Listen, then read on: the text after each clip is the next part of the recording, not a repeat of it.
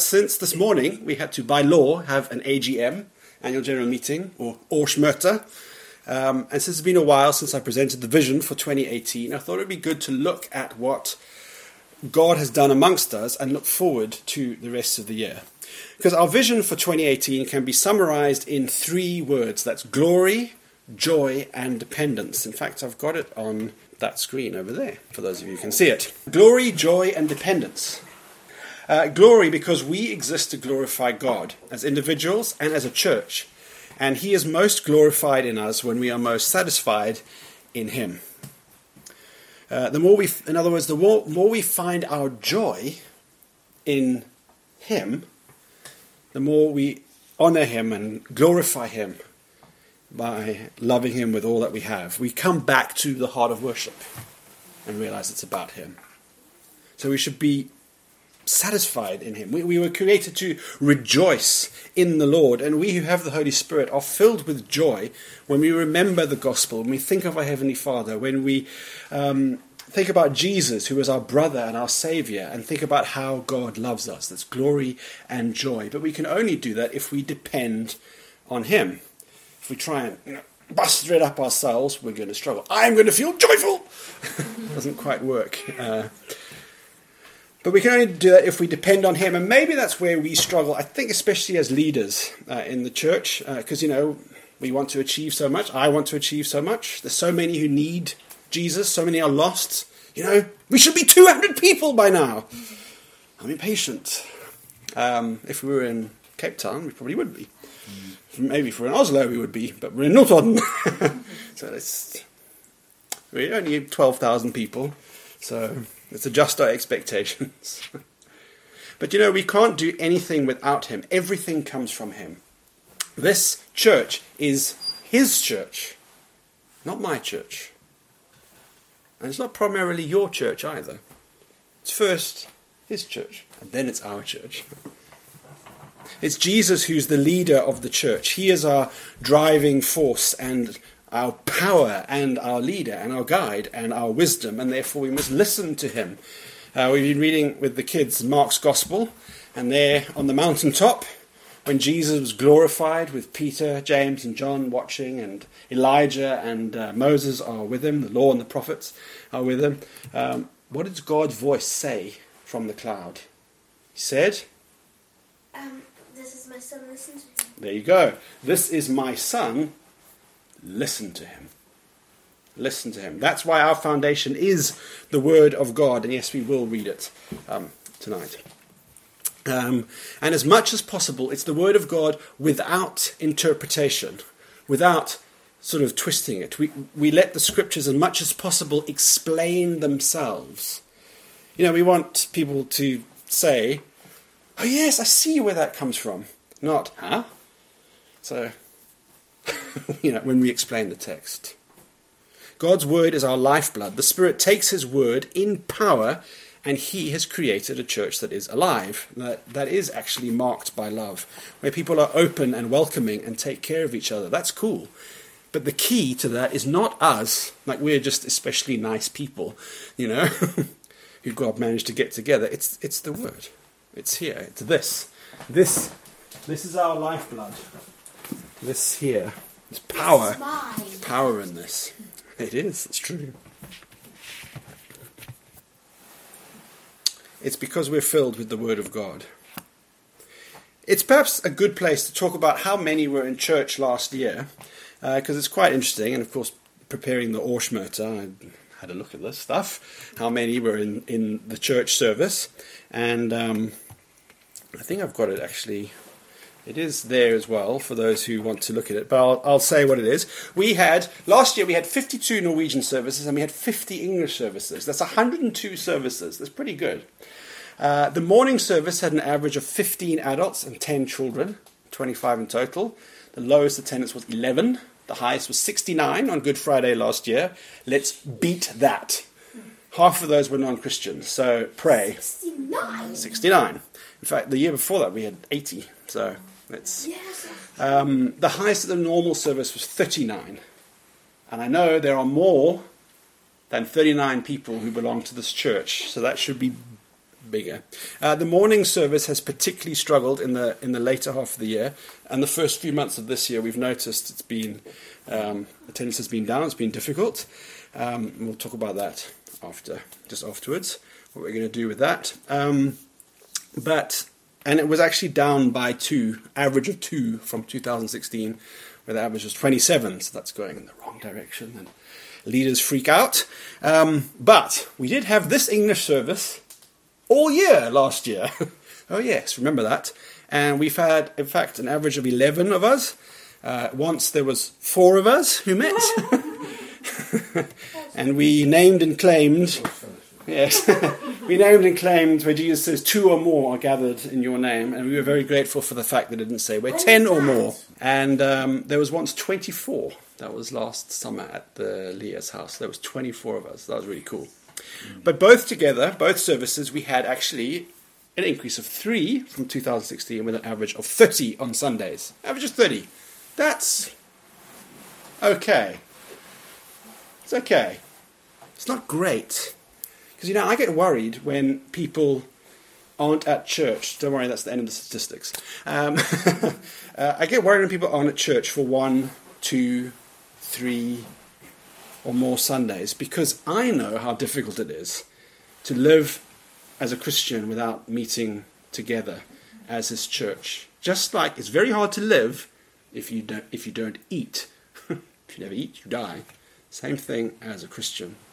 And there's too many Christians who've almost starved to death because they don't use the opportunity they have to get good spiritual food. I mean, you mature Christian, what do you do? First thing you do, you come to a new place. I need a church. You know, even if it's not a great church, I hope this is a great church, the best church you've been to. But even if it's not a great church, at least go. You know, we were a year in not a very good church, but there was food for the soul while we were there. It sustained us. You get, you need to get good spiritual food. Now, I, the problem, part of the problem is it's not part of our culture here in Norway to view the church as important to me. to me, um, it's it's a good cultural institution. Yes, we need the church. I mean, we pay it what seven billion kroner every year or something. Um, but something that I need personally in my life, you know, we want it there, but no one goes, and that affects that that view in the culture of the state church affects also how we view church as normal Christians in Norway. Something that I need. It is something that we need. It is God's gift to us. It's one of the primary ways that God blesses you. God put us together as his family to take care of each other. That's what we learned from Romans 14 last week. As God has blessed us, we treat each other with the same blessing. We bless each other, the same mercy and care. If you missed it, listen to it, it's good. The same grace we God has shown us, we show to each other. Now, I know that some struggle with church because they've had a bad experience of what church is, and many have been hurt by other Christians.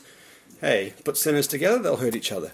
But don't reject God's good gift because people have ruined it with sin. That's not a good plan. In fact, it's a good reason to find a church where the Word of God and the gospel is preached. It's like healing balm for a wounded heart, and we have had some wounded hearts in this church. So, if you know people who need spiritual healing, get them in here and see what God can do. Because we're particularly special, because this is special, and it roots and grounds people. Uh, that's why in these three months we spent a lot of time, particularly in the morning service, praying for people to come to church. That we would feel the need to be together and to hear from, from God. We've also focused on why we need church. Last Sunday was a real highlight uh, when we heard from Karen. I mean, Karen's testimony and why I need church was brilliant. Absolutely brilliant, particularly from someone who has had some bad experiences of church and then found a church where, yeah, normal church, basically, which church should be, you know. Um, if you missed it, check it out on our Facebook page. It is available. Listen to it. It's worth listening to. Let's get to the Bible. Open your Bibles to Romans chapter 11, verse 36. Last verse of, of, chapter 11. For everything comes from him and exists by his power and is intended for his glory. All glory to him forever. Amen. Everything comes from him and exists by his power and is intended for his glory.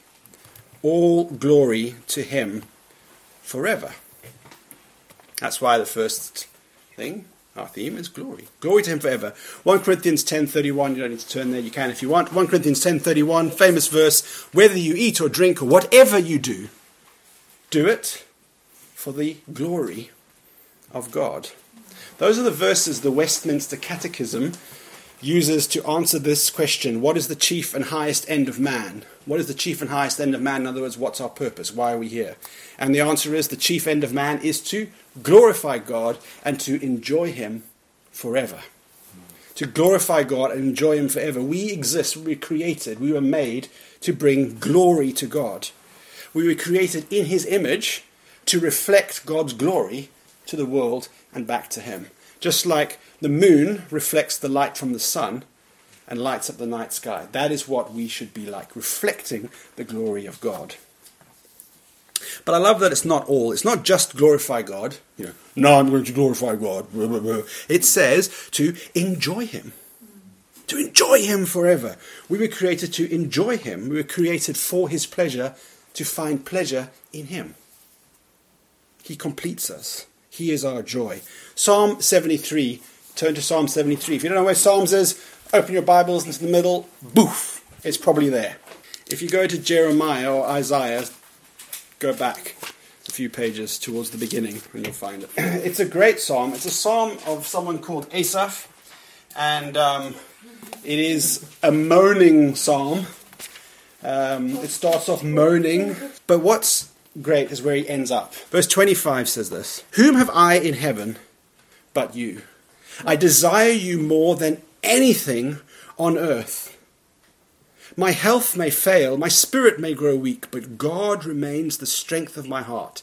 He is mine forever. Those who desert him will perish, for you destroy those who abandon you. But as for me, how good it is to be near God! I've made the sovereign Lord my shelter, and I will tell everyone about the wonderful things you do. It's a great psalm to read, to meditate on, just where he starts off and where he ends up. It's, it's brilliant. Whom am I in heaven but you? I desire you more than anything on earth. In John 17, Jesus prays for us, and he, he prays this. He says, I pray that they will be one, just as you, Father, and I are one. As you are in me, Father, and I am in you, he's praying for us, and may they be in us, so that the world will believe that you sent me. I've given them the glory you gave me, so they may be one as we are one. I'm in them, and you are in me. May they experience such perfect unity that the world will know that you sent me and that you love them as much as you love me. Isn't that amazing? So Jesus prays for us. The chief and highest end of man and woman, our main goal, our reason for being, the highest meaning in our lives is to glorify God and to fully enjoy Him forever. That joy is a scarlet thread throughout the Bible. It appears again and again and again. Last week, my dad quoted from Jude, Jude 24. And I'm reading from the King James Version because it's really cool the way it puts it. It says, Now unto him that is able to keep you from falling, and to present you faultless before the presence of his glory with exceeding joy. Exceeding joy. To the only wise God, our Saviour, be glory and majesty, dominion and power, both now and forever. Amen. With exceeding joy, and my dad said he, oh, he's lived off that verse for the whole week. Yeah. exceeding joy. In the in the Bible studies, uh, we read uh, we reading one Peter, and uh, chapter two says uh, in verse three says, "Now you've had a taste of the Lord's kindness. You're coming to Christ, who's the living cornerstone of God's temple, rejected by the people but chosen by God for great honor. You are living stones that God's building into a spiritual temple. What's more, you are his holy priests through the mediation of Jesus Christ. You offer spiritual sacrifices that please God, literally, that bring God joy, or are brought joyfully. Um, that, that thread of joy is, is everywhere. So, why joy? Why not right thinking or good doctrine? Which we do think is very important. Doctrine is very important. Right thinking is very important. But it's not most important. Because it's possible to know a lot about God without actually loving Him. It is very possible to be cold and religious and not know Jesus. In fact, the devil has a better theology than you and I could ever have. He knows everything about God, but he hates him. It's interesting in, in Deuteronomy, femte Mosebok, 28:47 in the law it says this if you do not serve the Lord your God with joy and enthusiasm for the abundant benefits you've received you will serve your enemies whom the Lord will send against you Yep, with joy and enthusiasm. Enthusiasm. Enjoy serving the Lord, or else. it's a requirement in the law. Why? Because, as John Piper put it, the devil has had more theologically accurate thoughts about God than you ever will in your whole life.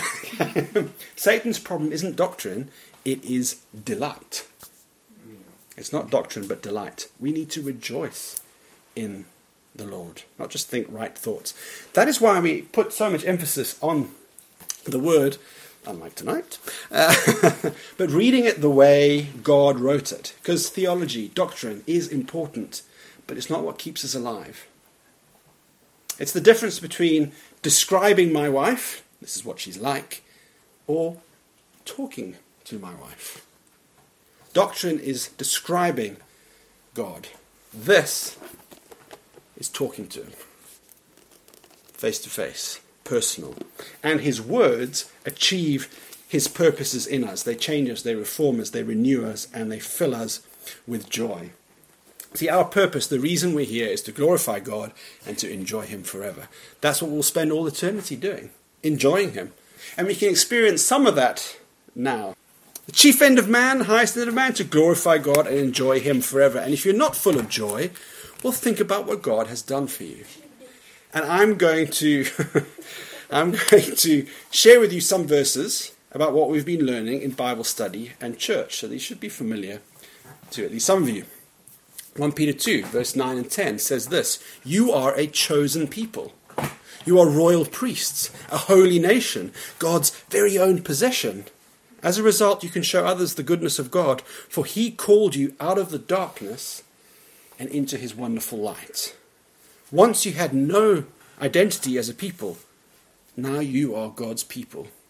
Once you received no mercy, now you have received God's mercy. I love those verses. Those are really cool. That's who we are. And of course, here's the big favorites from Romans. Are some of the key verses in Romans. Romans 1:16 says, "I'm not ashamed of this good news about Christ. It is the power of God at work saving everyone who believes. The gospel is the power of the God. And the Gentiles. There you go.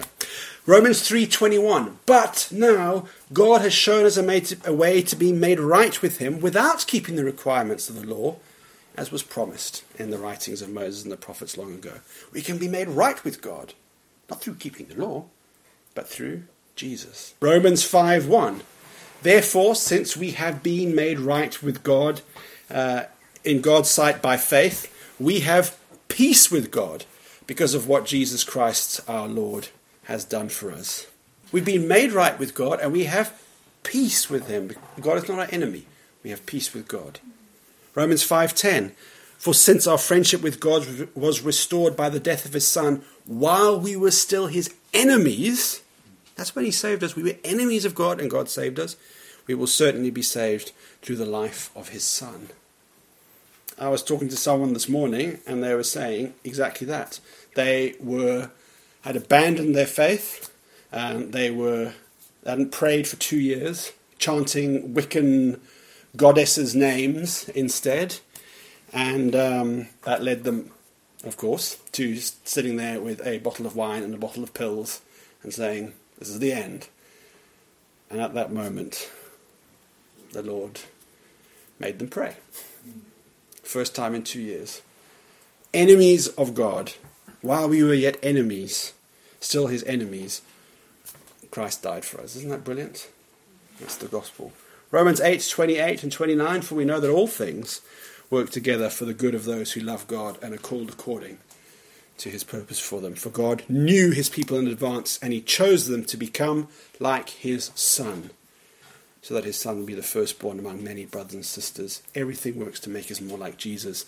And the big one, Romans 8, 38 and 39. And I am convinced that nothing can ever separate us from God's love. Neither death nor life, neither angels nor demons, neither our fears for today nor our worries about tomorrow, not even the powers of hell can separate us from God's love. No power in the sky above or in the earth below, indeed nothing in all creation will ever be able to separate us from the love of God that is revealed in Christ Jesus our Lord. During Bible study, Benjamin shared uh, this story. It was interesting. He said he was in hospital, he was lying in bed, he was blind and lame for some reason, he didn't explain why. But everything had to be done for him. He was really struggling. And the verse that came to mind, the Lord brought to mind, was Philippians 4, verse 4, which says, Rejoice. I say it again, rejoice. What? rejoice? Now? Rubbish. Can't be done. I'm lame. Ha ha. So, like any good Christian, he resisted the command of the Lord for a bit. you know, like Moses. Go to Israel. No. go say, I can't speak. I'll send, you know, your brother. Oh, drat. Um, I don't want to go. yeah. Won't. But then Benjamin thought, okay, well, you know, I can't do, I can't do much, but I can smile. So he decided to smile, lying there. and you know what he said? As he did that, in that very moment, he forced his face into a smile. Joy flowed through him. Even in the darkest moment, God is with him, and he's with us. So, to our vision for 2018. How can we as a church glorify God and enjoy Him? Start smiling. Yeah, well, yes. Start smiling. There goes another one that goes to rock. But that can come in de- that comes in dependence upon God. It's right there, glory, joy, and dependence. Independence and obedience, because you know otherwise it becomes fake. You know, because we are not strong, but He is strong. Psalm one twenty seven one has been a, a bit of a watchword for for us in this church, and it says, "Unless the Lord builds the house, the work of the builders is wasted." Psalm one twenty seven one. So unless He builds, so, as I said at the beginning of the year, I have no grand plan for the year. I know what I want to happen, but I have no power to make it happen. And, you know, it's annoying. There's so many people who are just on the outside, on the brink of, of, of coming in, but not taking that step. There's so many of you in the church also ready to take the next step in the, in the journey of faith to grow. And I wish I could just reach in and just grab your hearts and say, "Come on," you know. But I'm not God. I'm sure you feel the same way about certain things. Maybe about me as well. Come on, man. Uh, but I'm not God, and you're not God. So let's pray. I pray that will happen this year. I pray that we would grow in maturity. I pray that many would be saved. I hope and pray that we will grow to 200 people, at least 100. Yeah, I think I'll- Wouldn't that be amazing? yeah, that'd be- But I can't do anything, and neither can you, apart from God. But in His power, ooh. So, therefore, our vision for 2018 is to declare our dependence on God, to say, Almighty God, our Father, we are here to honor you and bring you joy. Whatever you want us to do, we will do it. You are a good, good Father. Thank you guys for that song. you are a good, good Father, and we entrust ourselves to you. So, thinking about that, I want to ask you tonight how much do you pray for the church? yes, I know if you want to make a Christian feel guilty, ask them about their prayer life. okay? But do you pray for the church? Are you, pray- are you praying for me? Are you praying for Debbie? Are you praying for Christian and Joanna, not just now at this time, but as leaders in the church? Are you praying for my parents, for Jack and Margaret? Are you praying for Mia, all leaders of the church? Are you praying for Petter, our apprentice? Are you praying for tour Bible group leader, and Matthew and LJ, who are children's church leaders, and Shisti and Karen, who have helped out, and Kristen, that's right, you are. It's important. Are you praying for Colleen, who leads the singing? Do you pray for wisdom and love and joy for us all as well? Do you pray that we as a church will grow in love and faith so that we will shine like stars uh, in heaven for God and people will be lining up outside to get in, to get hold of what we have? It's not impossible, it's happened. Well, you probably don't because I don't. Whoops. So I think, can we decide tonight that we'll get better at this? That we'll set aside some time every day for prayer, and specifically for the church. You know, we have to plan. We can't just say that, oh yes, I depend on God, and you know, we must show it in prayer, in our humble attitude towards Him, and that we believe in the Word of God to to save people and not our performance. You know, whether we're good enough or kind enough or friendly enough. Oh, I hope people like me so they'll like Jesus. Mm, I think it's the other way around. Jesus is uh, powerful enough. Because those things are important, but it is the gospel that's the power of God for salvation. Not Daniel is the power of God for salvation, and neither are you the power of God for salvation. And that is a great relief, actually. So thanks and praise to our great God who does the impossible and saves people, even in Notodden. So let's pray. Lord God, we are small and we are weak, but you are strong. So, Lord, we ask that your strength and your joy and your love flow through us. Let us be open to your leading and obedient to your word. Let us be hungry for your word, to, that we would seek it out where it may be found, and to suck the marrow of your life giving words in the Bible and grow. Father, let us listen to you.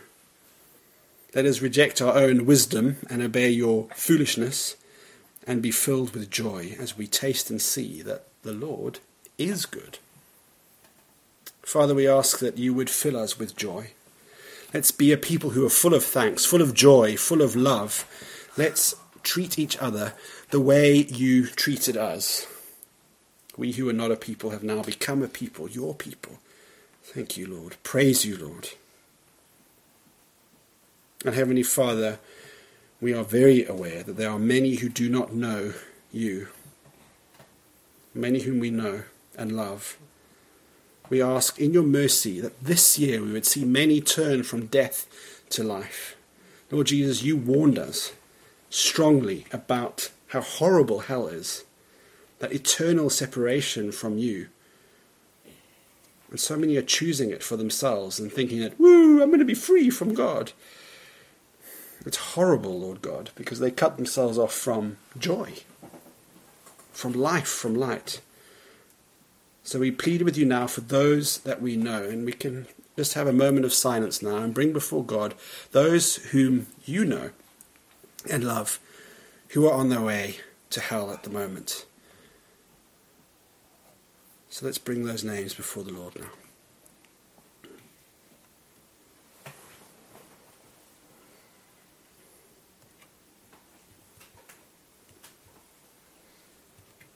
Lord God, in your mercy, hear our prayer.